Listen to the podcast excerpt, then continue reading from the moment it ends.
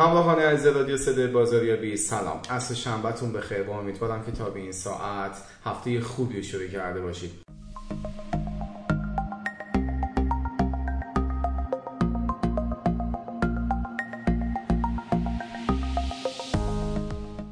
امروز در خدمت یکی از عزیزانی هستیم که بسیار در حوزه مارکتینگ فعال هستند و در یک شرکت بسیار معتبر مشغول به کار هستند جناب آقای حمید رضا قاضی مقدم که افتخار دادن دعوت بنده رو پذیرفتن و در رادیو صدای بزرگی شرکت کردن. و البته بگم که بنده امروز مهمان ایشون هستم و در شرکت فناپ هستیم. جناب آقای قاضی مقدم به رادیو صدای بزرگی خوش آمدید. در خدمتتون هستیم. در ابتدا یک مختصری درباره خودتون و تجربیاتتون به شنوندگان ما بدید تا بعد بریم سراغ موضوع بحث جذاب marketing. بسیار عالی.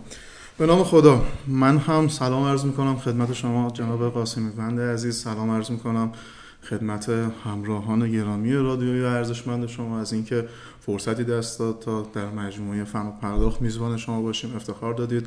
خیلی خیلی خوشحالم. عرض به خدمتتون اگر بخوام یه معرفی کوتاهی از خودم داشته باشم بنده دانش آموخته مقطع کارشناسی مهندسی صنایع دانشگاه شریف ورودی سال 82 احتمالاً دوستان و هم هایی که صدای من رو میشنون عرض سلام و ادب ویژه سال سال 87 مشغول تحصیل تو مقطع صنایع این دانشگاه. از سال 87 تا یک اتفاق شاید ناخواسته درگیر تحصیل در مقطع کارشناسی ارشد مهندسی را هم در دانشگاه علم و صنعت. مشغول به تحصیل بودم خدمت اساتید و حالا همدوری های محترم دوره. و از سال 90 در مقطع دکترای بازاریابی در دانشگاه علامه مشغول به تحصیلیم که دیگه فکر می‌کنم به امید خدا روزها یا حداقل ماهای آخر تحصیل تو این مقطع باشه. توی این فضا حالا سه رشته شاید یه خورده خود این ماجرا هم عجیب باشه که اینکه اساساً ارتباط مهندسی صنایع مهندسی راهن حمل نقل و مدیریت بازاری بشه ترتیب بوده؟ شاید مهندسی صنایع هم تو که عرض کردم رشته خودخواسته بنده بوده تو اون مقطع. مهندسی حمل نقل ریلیش توفیق اجباری بوده که در زندگی تحصیلی بنده نصیب من شده و حالا مدیریت بازاریابی دکترای بازاریابی جزو نقاط در واقع بسیار بسیار روشن زندگی شغلی و تحصیلی بنده بوده. روشن از این جهت که عرض به خدمت شما در بین تمامی رشته هایی که تحصیل کردم شاید این سه رشته ای که تحصیل کردیم و حالا تو پرانتز به مزاح بعضا با دوستان صحبت میشه میگه میشه postdoc رو واقع رشته یا تخصص قلب می‌خوایم بدیم تحصیل بدیم. حالا عرض توی تمامی این رشته ها رشته جذابتر از marketing و حالا مدیریت بازاریابی به تعبیر دانشگاهیش پیدا به هر حال دوستانی که سابقه صنایعی دارن سابقه مهندسی شاید دارن به دلیل دانسته ها و نوع نگاه مهندسی خودشون. بسیار بسیار ممکنه که پتانسیل موفقیت خوبی رو در این حوزه هم داشته باشن. یکی از در واقع اتفاقاتی که توی تحصیل من الان که برمیگردم به گذشته نگاه می‌کنم افتاده این بوده که ای کاش فرصتی فراهم می‌شد ای کاش نگاهی نسبت به رشته بازاری به طور خاص مبذول می‌شد که افراد می‌تونستن خیلی راحت نسبت به انتخاب این رشته تصمیم بگیرن و اقدام کنن. متاسفانه این تیکه رو فکر می‌کنم باید با یه تاکید ویژه عرض کنم. متاسفانه نگاه عموم جامعه متاسفانه نگاه قشر تحصیل کرده قشر دانشجو به رشته مدیریت اونقدری که در واقع در خور شأن این رشته هست و به طور ویژه به رشته مدیریت بازاریابی یا marketing اونقدری که در واقع این رشته جذاب هست نیست و تصور عمومی نسبت به این رشته یک سری از فعالیت هایی هست که به هر حال در زمره فعالیت marketing و بازاریابی قرار می‌گیره ولی همه ماجرا نیست. بله بازاریابی شامل ویزیتوری هست شامل فروشندگی هست شامل فعالیت در حوزه تبلیغات هست ولی در این حال شامل برنامه‌ریزی تدوین استراتژی پلن کردن اتفاقات و در نظر گرفتن کل زنجیره هم هست و هر کسی بنا به تناسب علاقه خودش حوزه فعالیت مورد علاقه خودش می‌تونه در صورت علاقه به این رشته خاص واردش بشه و متناسب با اون حوزه فعالیتش رو داشته باشه. این رو از این جهت عرض کردم که ای کاش حالا دوستانی که مشغول تصمیم گیری در خصوص ادامه تحصیل خودشون هستن هم به این عرض کوتاه بنده توجه ویژه‌ای داشته باشن و فرصت فکر کردن حداقل به انتخاب رشته مدیریت بازاریابی رو از خودشون نگیرن. خب من در خدمتتون هستم. خواهش می‌کنم. یکی از بخشا این بود که شما سه رشته رو داشتید. اینکه نگاهتون اول یک مهندس صنایعی و صنایعی فکر کردن خیلی جا افتاده و این هستش که بین بچه صنایعی اصلا معروفه که یک مهندس صنایعی فکر کردن. با بقیه آدما اصلا کلا نگاه متفاوت فکر می‌کنن. و راجع فوق لیسانس و اون بچه ارشدتون که تو بخش حمل و نقل راه هم بود اونو اصلا کنار می‌ذاریم فاکتور می‌گیریم. و اینکه دکترای بازاریابی. بله. یک جدایی در خودتون چه احساسی داشتید؟ این که اصلا اومدید سمت این حوزه. می‌خوام کمک کنیم به اونهایی که وارد این حوزه شدن و می‌خوام بدون اصلا ادامه بدن یا نه. یا اصلا هنوز وارد نشدن و فقط کارهای تجربی داشتن. می‌خوام بیان آکادمیک به این زمینه اضافه کنن اون دانششون به اون بله، مهارتشون بله، اضافه کنن. چه چیزایی لازم هست به عنوان یک کسی که marketing بخواد کار کنه و بخواد اسم خودش مثلا بخواد به درجه های مدیر marketing برسه. بله. ما اصلا راجع بحث فروش رو کاملا جدا کردیم اینجا. بله. فروش بودن یک سری بحثایی داره. خیلی ما تو رادیو صحبت کردیم با اساتید فروش بسیار صحبت کردیم و بحث بازاریابی خیلی جدا از این هستش. احساس های متفاوت دید متفاوت تر اصلا اون مسیر فکری متفاوت تر نسبت به اون بچه فروش باید داشته بله. باشیم. نمی‌دونم آیا این اعتقاد من درست هست یا نه شما ما رو راهنمایی خواهش می‌کنم اختیار دارید. عرض به خدمت شما که فهمشتون درسته. اتفاقی که در مورد شاید خیلی از رشته ها بیفته اگر میفته من نمی‌دونم من فقط می‌تونم با قاطعیت در مورد رشته خودم مدیریت بازاریابی عرض بکنم اینه که حالا هم احتمالا دوستان با افرادی مواجه بودن توی زندگی شغلی و کاری خودشون که صرفا جنبه آکادمیک داشتن. و فارق بار تجربی. و هم احتمالا با دوستان و عزیزانی مواجه شدن که صرفا تجربه فعالیت در بازار رو داشتن و فاقد در واقع جنبه علمی. یه اتفاقی که تو این سالها واقعا بهش رسیدم اینه که نه دانشگاه و درس خوندن صرف این ممکن تکراری باشه ولی حداقل با قاطعیت و با اعتقاد عرض می‌کنم. عرض خدمت شما نه دانشگاه به تنهایی می‌تواند از یک فرد در واقع فاقد سابقه کار تو این حوزه یک بازاریاب یک مارکتر. اینکه بازاریاب عرض می‌کنم افتخار من اینه که خودم بازاریاب عنوان می‌کنم. این یک در واقع نه دانشگاه قادره که از یک فرد فاقد تجربه یک بازاریاب قوی بسازه و نه بازار به تنهایی کافی است. برای اینکه یک فرد به واسطه اتکاب تجربه که تو بازار کسب کرده و از بچگی ممکن تو بازار بوده باشه تبدیل بشه به یک بازاریاب قوی. دقیقا این دوتا مثل دوتا بال عمل می‌کنن و دوتا بال هم باید با همدیگه استفاده شه که بتونه در اون عمل کرده مناسب برای این فعالیت رو داشته باشه.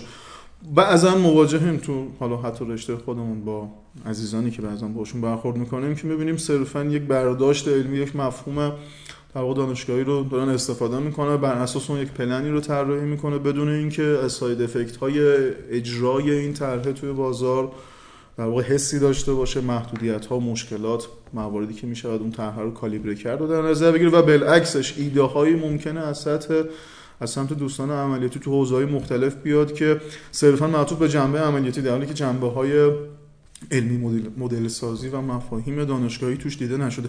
این دوتا اگر قرار باشه که نقش مهمی رو ایفا بکنن قطعا و قطعا به کمک همدیگه این نقش رو ایفا خواهند که و هیچ به تنهایی کافی نیست. اینکه چقدر نگاه مهندسی می‌تونه کمک بکنه. ببینید به هر حال رشته مدیریت رشته ای هست که دانش مدیریتی رو به افراد اضافه می‌کنه. ولی همین دانش مدیریتی هم اگر با ساخت یافتگی ذهن در واقع تحصیل کرده تو حوزه مهندسی ترکیب بشه اون ساخت یافتگی اون نگاه تجزیه و تحلیلگرانه در واقع می‌تونه کمک بکنه به اینکه خیلی از طرحها طرحهای مدونتر و منظمتری بشه اصلاحاتی تغییراتی بهبودهایی و موارد این چنینی که این می‌تونه یک فرصت باشه. واقعا همونطور که عرض کردم برای دوستان مشغول به تحصیل تو رشته های مهندسی که واقعا به این حوزه ها به چشم رشته های خیلی دور یا رشته هایی که شاید شانسی برای ارز توش ندارن نگاه نکنن. واقعا رشته های مدیریت به طور ویژه حالا حداقل بازاریابی که مشغول به تحصیل هم شاید سابقه مهندسی هم هم تو که عرض کردم داشتم واقعا این رو احساس کردم که این نگاه می‌تونه کمک کننده باشه. اینکه چقدر بازاریابی کمک می‌کنه به افراد که رشته بازاریابی کمک می‌کنه به افراد که تبدیل بشن به یک مارکتر خوب به یک مدیر بازاریابی خوب باز دوباره خیلیش تحت تاثیر همون دو عامله هم دانش بازاریابی هم تجربه بازاریابی. این بین در واقع توجه کردن به اتفاقاتی که به طور ویژه توی بازار ایران میفته خب ما متاسفانه یکی از نقص هایی که البته چند سالی خوشبختانه به واسطه وجود اساتید مثل خود جناب درگی و اساتید دیگر کتاب هایی تو این حوزه واقعا تألیف شده تا حدودی برطرف شده. ولی هنوز هم این نگاه اونطور که باید جا نیفتاده اینه که خیلی از reference ها و کتاب های مرجع حوزه بازاریابی و مدیریت اصولا مربوط هست به فضای بازارهای بین المللی فضای بازارهای خارجی و طبیعتا context غربی context رفتار مصرف کننده غربی برندهای در واقع توسعه یافته جهانی که اساسا رفتارهای دیگری رو ممکنه متفاوت با رفتار من و شما مصرف کننده ایرانی در پیش بگیرند و کپی برداری از اون نگاه ها در واقع از اون مثال ها ایده برداری یا اتکای صرف به اون مثال ها ممکنه که ما رو بعضا به غلط بندازه و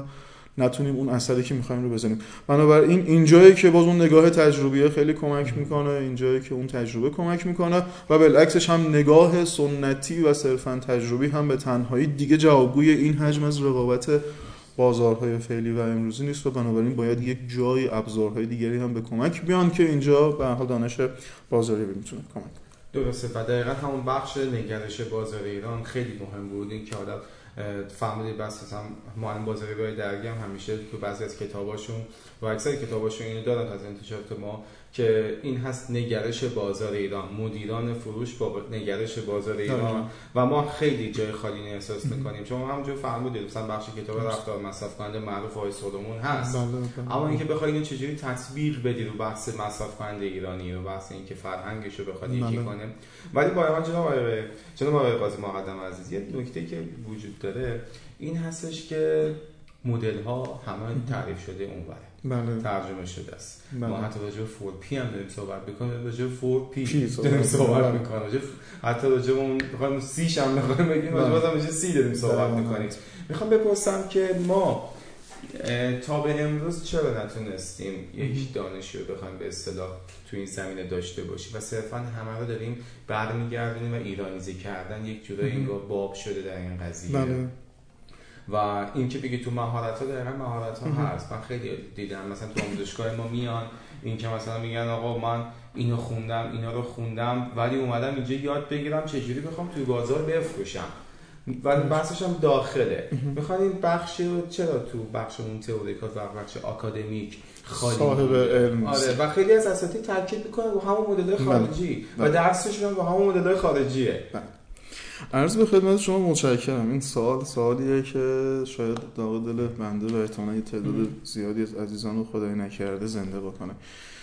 قطعا یک بخشی از پاسخ این سوال برمیگرده به نگاه سیستم آموزشی در واقع ترغیب به کپی ترغیب به در واقع صرف مطالعه ترغیب به اینکه صرفا یک چیزی رو ببینیم و اون رو حفظ بکنیم و حالا توتیوار در بدترین حالتش. هیچ جای سیستم آموزشی ما به ما یاد ندادن که با نگاه منتقدانه و نقادانه اساسا به یک مسئله نگاه کن طبیعتا نقادانه سازنده. عرض به خدمت شما. و بیا واقعا حالا این مدلی که اگر احیانا جایی مواجه شدی باهاش رو هم بیا یک بازنویسی از اون مدل رو داشته باش. نه به خاطر حالا عرضه تو سطح بازار کما اینکه اون هم می‌تونه ارزش من باشه. به حال هر نگاهی یک ارزش یک فکری پشتش بوده و صرف شده. ولی با این نگاهی که صرفا یک موضوعی که در واقع داره دیکته میشه رو به چشم یک وحی منزل نگاه نکنید تو فضای علم داریم صحبت می‌کنیم. هر روز داره اتفاقات جدیدی تو این فضا میفته تو فضای رفتار و مصرف کننده ای که فرض بفرمایید زمانی مثال رایج این بود که ظرفیت مثلا ذخیره سازی این هارت ها هر انقدر مدت دو برابر داره میشه. الان که به نظرم از اون هم تندتر شده. هر روز یک تکنولوژی جدید یک فناوری جدید. نمیشه واقعا واسطه تا ببینیم نظریه بعدی که قرار منتشر بشه که به ایران می‌رسه که وارد تکست ها میشه. باید اون ذهن نقادانه وجود داشته باشه. ولی متاسفانه هیچ جا به ما یاد داده نشده. یه اتفاق این یک سمت ماجرا این به حال سیستم آموزشی ماست شاید فرهنگ ما ناخودآگاهی ماجرا رو یه خورده تشدیدش کرده. یک اتفاق دیگر این که ممکنه حالا حتی تو سطح دوستان آکادمیک هم بعضا این رو می‌بینم که اون در واقع جسارت شاید نقد کردن وجود نداشته باشه. یک جایی متاسفانه همرنگ جماعت شدن با اینکه لزوما یه جایی ممکنه با آن ارزش تلقی بشه. اگر هم تلقی میشه من نمی‌تونم ولی واقعا به نظر من ارزش نیست. اگر کسی تو حوزه تحلیلی نظری عقیده ای رو داره که به نظرش این عقیده ارزش دفاع کردن داره واقعا از نقد و بررسی سازنده و حالا حتی کوبنده هم نباید بترسه. من حالا موردی که خودم سعی می‌کنم یه خورده جا بندازم اینه که بعضا وارد نقد و تحلیل هایی از برندهای مختلف تبلیغاتشون اتفاقات مختلفشون هم میشم و مطمئنم که ممکنه از نقطه نظر یک استاد دیگر بازاریابی یک فعال متخصص دیگر حوزه بازاریابی نگاه دیگری به این مسئله هم وجود داشته باشد. ولی میگم اگر من نسبت به این یک ذهنیتی دارم که این ذهنیت حداقل برخواسته از چند سال تحصیلی تو این حوزه و تا یه حدودی ممکنه که اصلا نه در در واقع تطابق کامل. ولی اگر یک جاهای مصداق‌های یک تلنگرهای یک در واقع ممکنه که اشاراتی برای یه فرد مقابل یا مطالعه کنندگان هم داشته باشه بذار حداقل اون تلنگرها اتفاق بیفته. حالا یه نفر دیگری هست ممکنه به نظریه من آغاز مقدم راجع به اون تبلیغ اون آگهی ایراد بگیره. ایراد نداره. بیایم با هم صحبت کنیم. این هم خودش در یک فضای گفتگوی خوبه. یعنی قرار نیست که پشت سر هم دیگه بگیم که فلان استاد فلان حرف زد. و مثلا من قبولش ندارم. اتفاقا چه بسا خوبه اگر در واقع داریم راجع به یک دو دم فعال تو این فضا صحبت می‌کنیم و افرادی که صاحب نظرن بین نظریات هم دیگه رو نقد بکنن از نقد کردن نترسن. از اینکه یه حرف یه کسی ممکنه یک حرف درستی بزنه و من متوجه شم که اشتباه می‌کنم در نترسیم و این جرأت و جسارت رو داشته باشیم. این اتفاق متاسفانه نیفتاده. در عین حال در راستای همون فضای نگرش بازار ایرانه. احساس می‌کنم که به هر حال نسل جدید حداقل فعال تو حوزه بازاریابی یا نسل قدیمتر و پیشکسوت های حوزه بازاریابی الان یواش یواش به این نتیجه هم رسیدن که دیگه اون مثال های کوکاکولا مثال پپسی مثال بی و بنزی که با هم دیگه میان تبلیغات رقابتی هم می‌کنن و هم دیگر میکوبن هم لزوما جوابگوی دغدغه های بازار ما نیست. بیان حرف های تازه رو بزنیم برندهای روز رو نقد بکنیم راجع به رفتار مصرف کننده امروز ایرانی صحبت کنیم. حتی رفتار مصرف کننده امروز ایرانی با رفتار مصرف کننده 6 ماه پیش ایرانی متفاوته. چرا؟ یه اتفاق بزرگی افتاده تحت عنوان افزایش نرخ ارز. و این حتما تو سبد خانوار افراد تاثیر گذاشته. ما چیزاشو می‌بینیم. واقعا حالا تو داریم زندگی می‌کنیم تو این فضا. مثل جالبه مثل روانشناسا که اگر حواسشون نباشه ممکنه که تک تک اطرافیانشون رو ببرن زیر ذره بین و تک تک این رفتارها رو نقد بکنن. ما ناخودآگاه داریم این اتفاق رو از فعال حوزه marketing و بازاریابی راجع به تک تک محصولات افراد اتفاقاتی که دور خودمون میفته داریم می‌بینیم و نقد می‌کنیم و بررسی می‌کنیم. ما دیدیم که افرادی بودن که مثلا از برند سیگار مارلبورو استفاده می‌کردن قبل از گرون شدن دلار. به تدریج با افزایش قیمت با سر به فلک گذاشتن قیمت مثلا سیگار مارلبورو سویچ کردن رو سیگار وینستون. خب این یک اتفاق یک نشونه است یک نشونه است از تغییر رفتار مصرف کننده بیایم اینها رو هم نسبت بهش حس داشته باشیم. به جای اینکه چیزهایی رو حفظ بکنیم یک المانهایی رو عنوان در واقع سیگنال های بازار رو حداقل در نظر بگیریم. حواسمون به این سیگنال ها باشه. حفظ نکنیم که اگر فلان اتفاق افتاد چه کار بکنیم. ببینیم چه سیگنال هایی رو بازار خودش داره به ما برمیگردونه. این نگاهی که به نظرم داره یه خورده الان بهش توجه بیشتر میشه. خیلی جالب. اون بحث اون میگم. تغییر رفتارها و تغییر نگرش و اعتقادات. گاهی وقتا ما داشتیم تو یک سمیناری درگیر گفتن که آقا ما قبلا می‌گفتیم کاستومرز کینگ.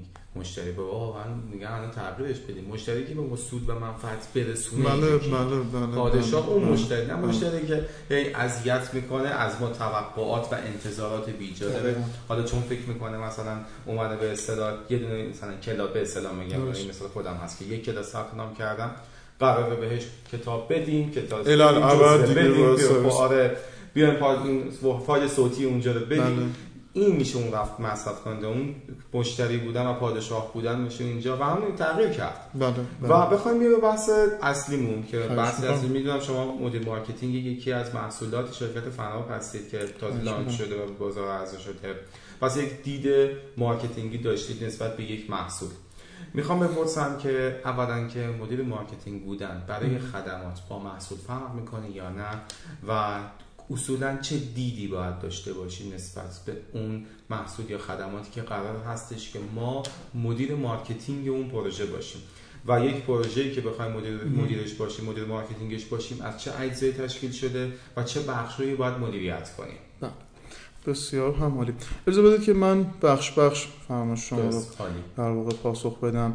اینکه اساسا تفاوتی وجود دارد بین محصول یا خدمت اگه بخوام در واقع خیلی آکادمیک پاسخ بدم میگم حداقل به یک دلیل بزرگ آکادمیک این تفاوت وجود دارد و اون دلیل بزرگ آکادمیک تفاوت 4 و 7 P 3 P بیشتر از 4 P داره 4 P رو دارد و 3 P در واقع people process و physical evidence بیشتر بنابراین حتما متفاوت است.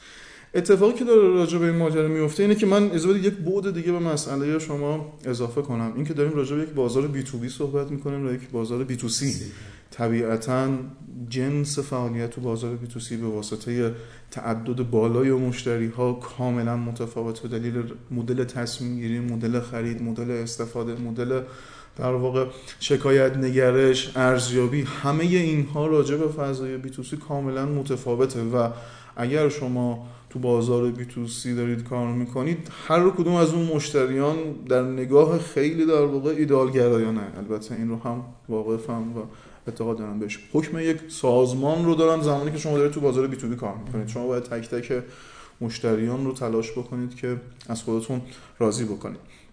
اینکه مارکتینگ کجا پاش میاد وسط من خیلی سعی می‌کنم کلیشه ای صحبت نکنم بنابراین اونجایی که فکر می‌کنم که حالت کلیشه داره خودم اذعان می‌کنم که کلیشه است. توی ادبیات تو text ها همه جا اومده که مارکتینگ از قبل از تولید محصول در واقع پاش وارد پروسه میشه وارد پروسه تصمیم گیری و تولید محصول میشه. حداقل فاز market research فاز در واقع شناخت بازار احتمالی فاز فعالیت هایی که داره تو حوزه رقابتی ممکنه انجام می‌گیره. تا پس از عرضه سرویس و خدمات پس از فروش و حالا بهبود این چرخه. این جنبه کلیشه ای است. منتها مراتب داریم رو زمین صحبت می‌کنیم دیگه. ببینید اتفاقی که دارم عرض می‌کنم یه جاهایی ممکنه که آکادمیک بودن صرف لطمه بزنه. این پیچ های تند تاریخی. داریم رو زمین صحبت می‌کنیم. داریم راجع به شرکتی صحبت می‌کنیم که شرکت هایی صحبت می‌کنیم که منابع محدود resource ها محدود چه نفره چه هزینه است چه بودجه است چه حتی نگرش ها محدود. بنابراین شما مثلا به عنوان یه مدیر مارکتینگ قبل از اینکه نطفه محصول شکل بگیره و موضوع در سطح مثلا هیئت مدیره یا R&D مثلا شرکت داره شکل می‌گیره. هی شما برو خودت اصطلاحا زمین بزن و زمین گاز بگیر بگو من می‌خوام تو این پروسه تاثیر داشته باشم.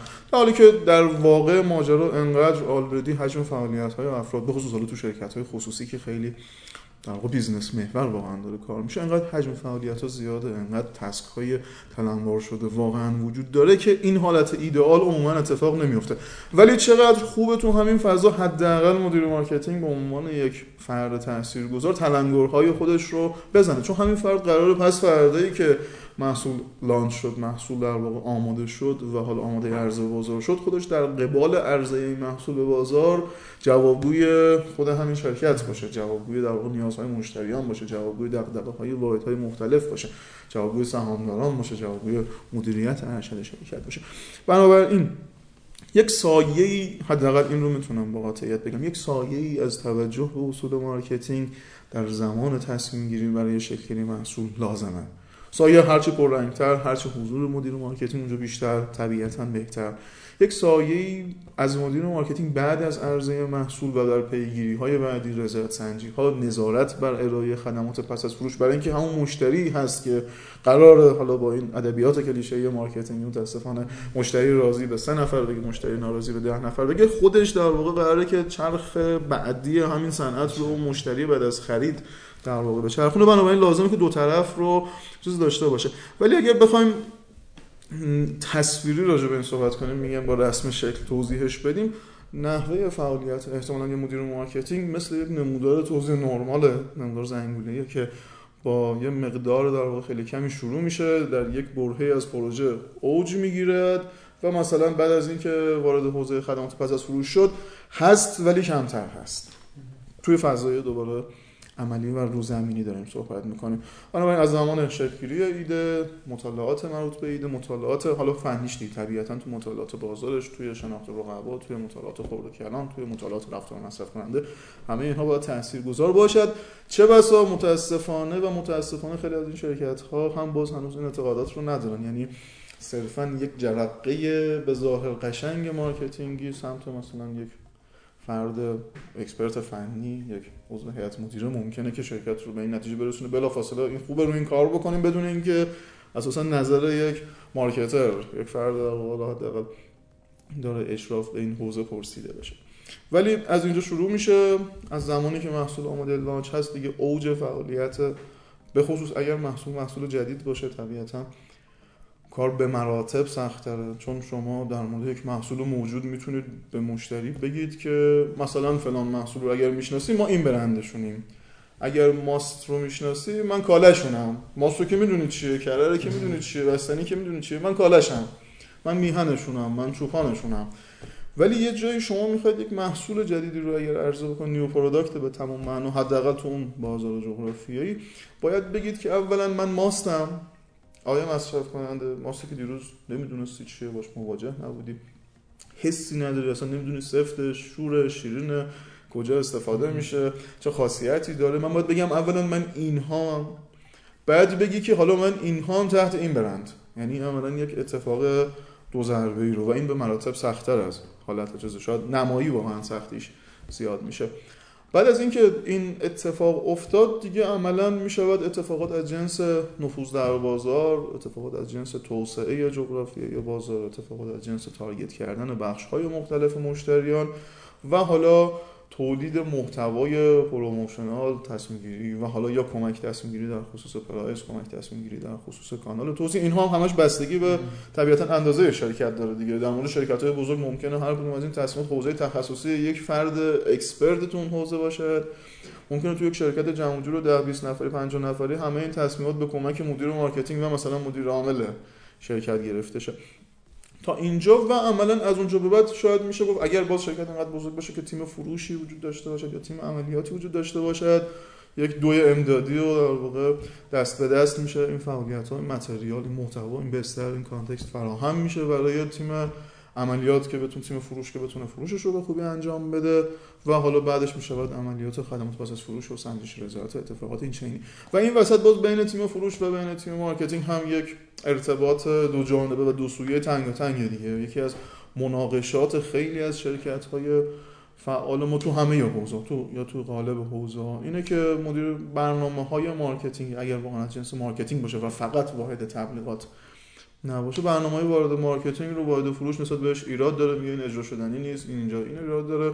یا واحد مارکتینگ از اینکه واحد فروش اون برنامه های چیده شده رو درست اجرا نمی‌کنه target ها رو ممکنه. حالا باز بستگی به مرکز مسئولیت تدوین برنامه فروش هم داره. target ها درست زده نمیشه. اون اتفاق اقلام تبلیغاتیه به درستی توزیع نمیشه. اون قرار بوده روی درب سوپرمارکت بچسبه. چرا نچسبیده؟ این اتفاقات هم دوباره تیم مارکتینگ ناراضی می‌کنه. ولی یک ارتباط در واقع درون خانوادگی قوی هم باید اونجا شکل بگیره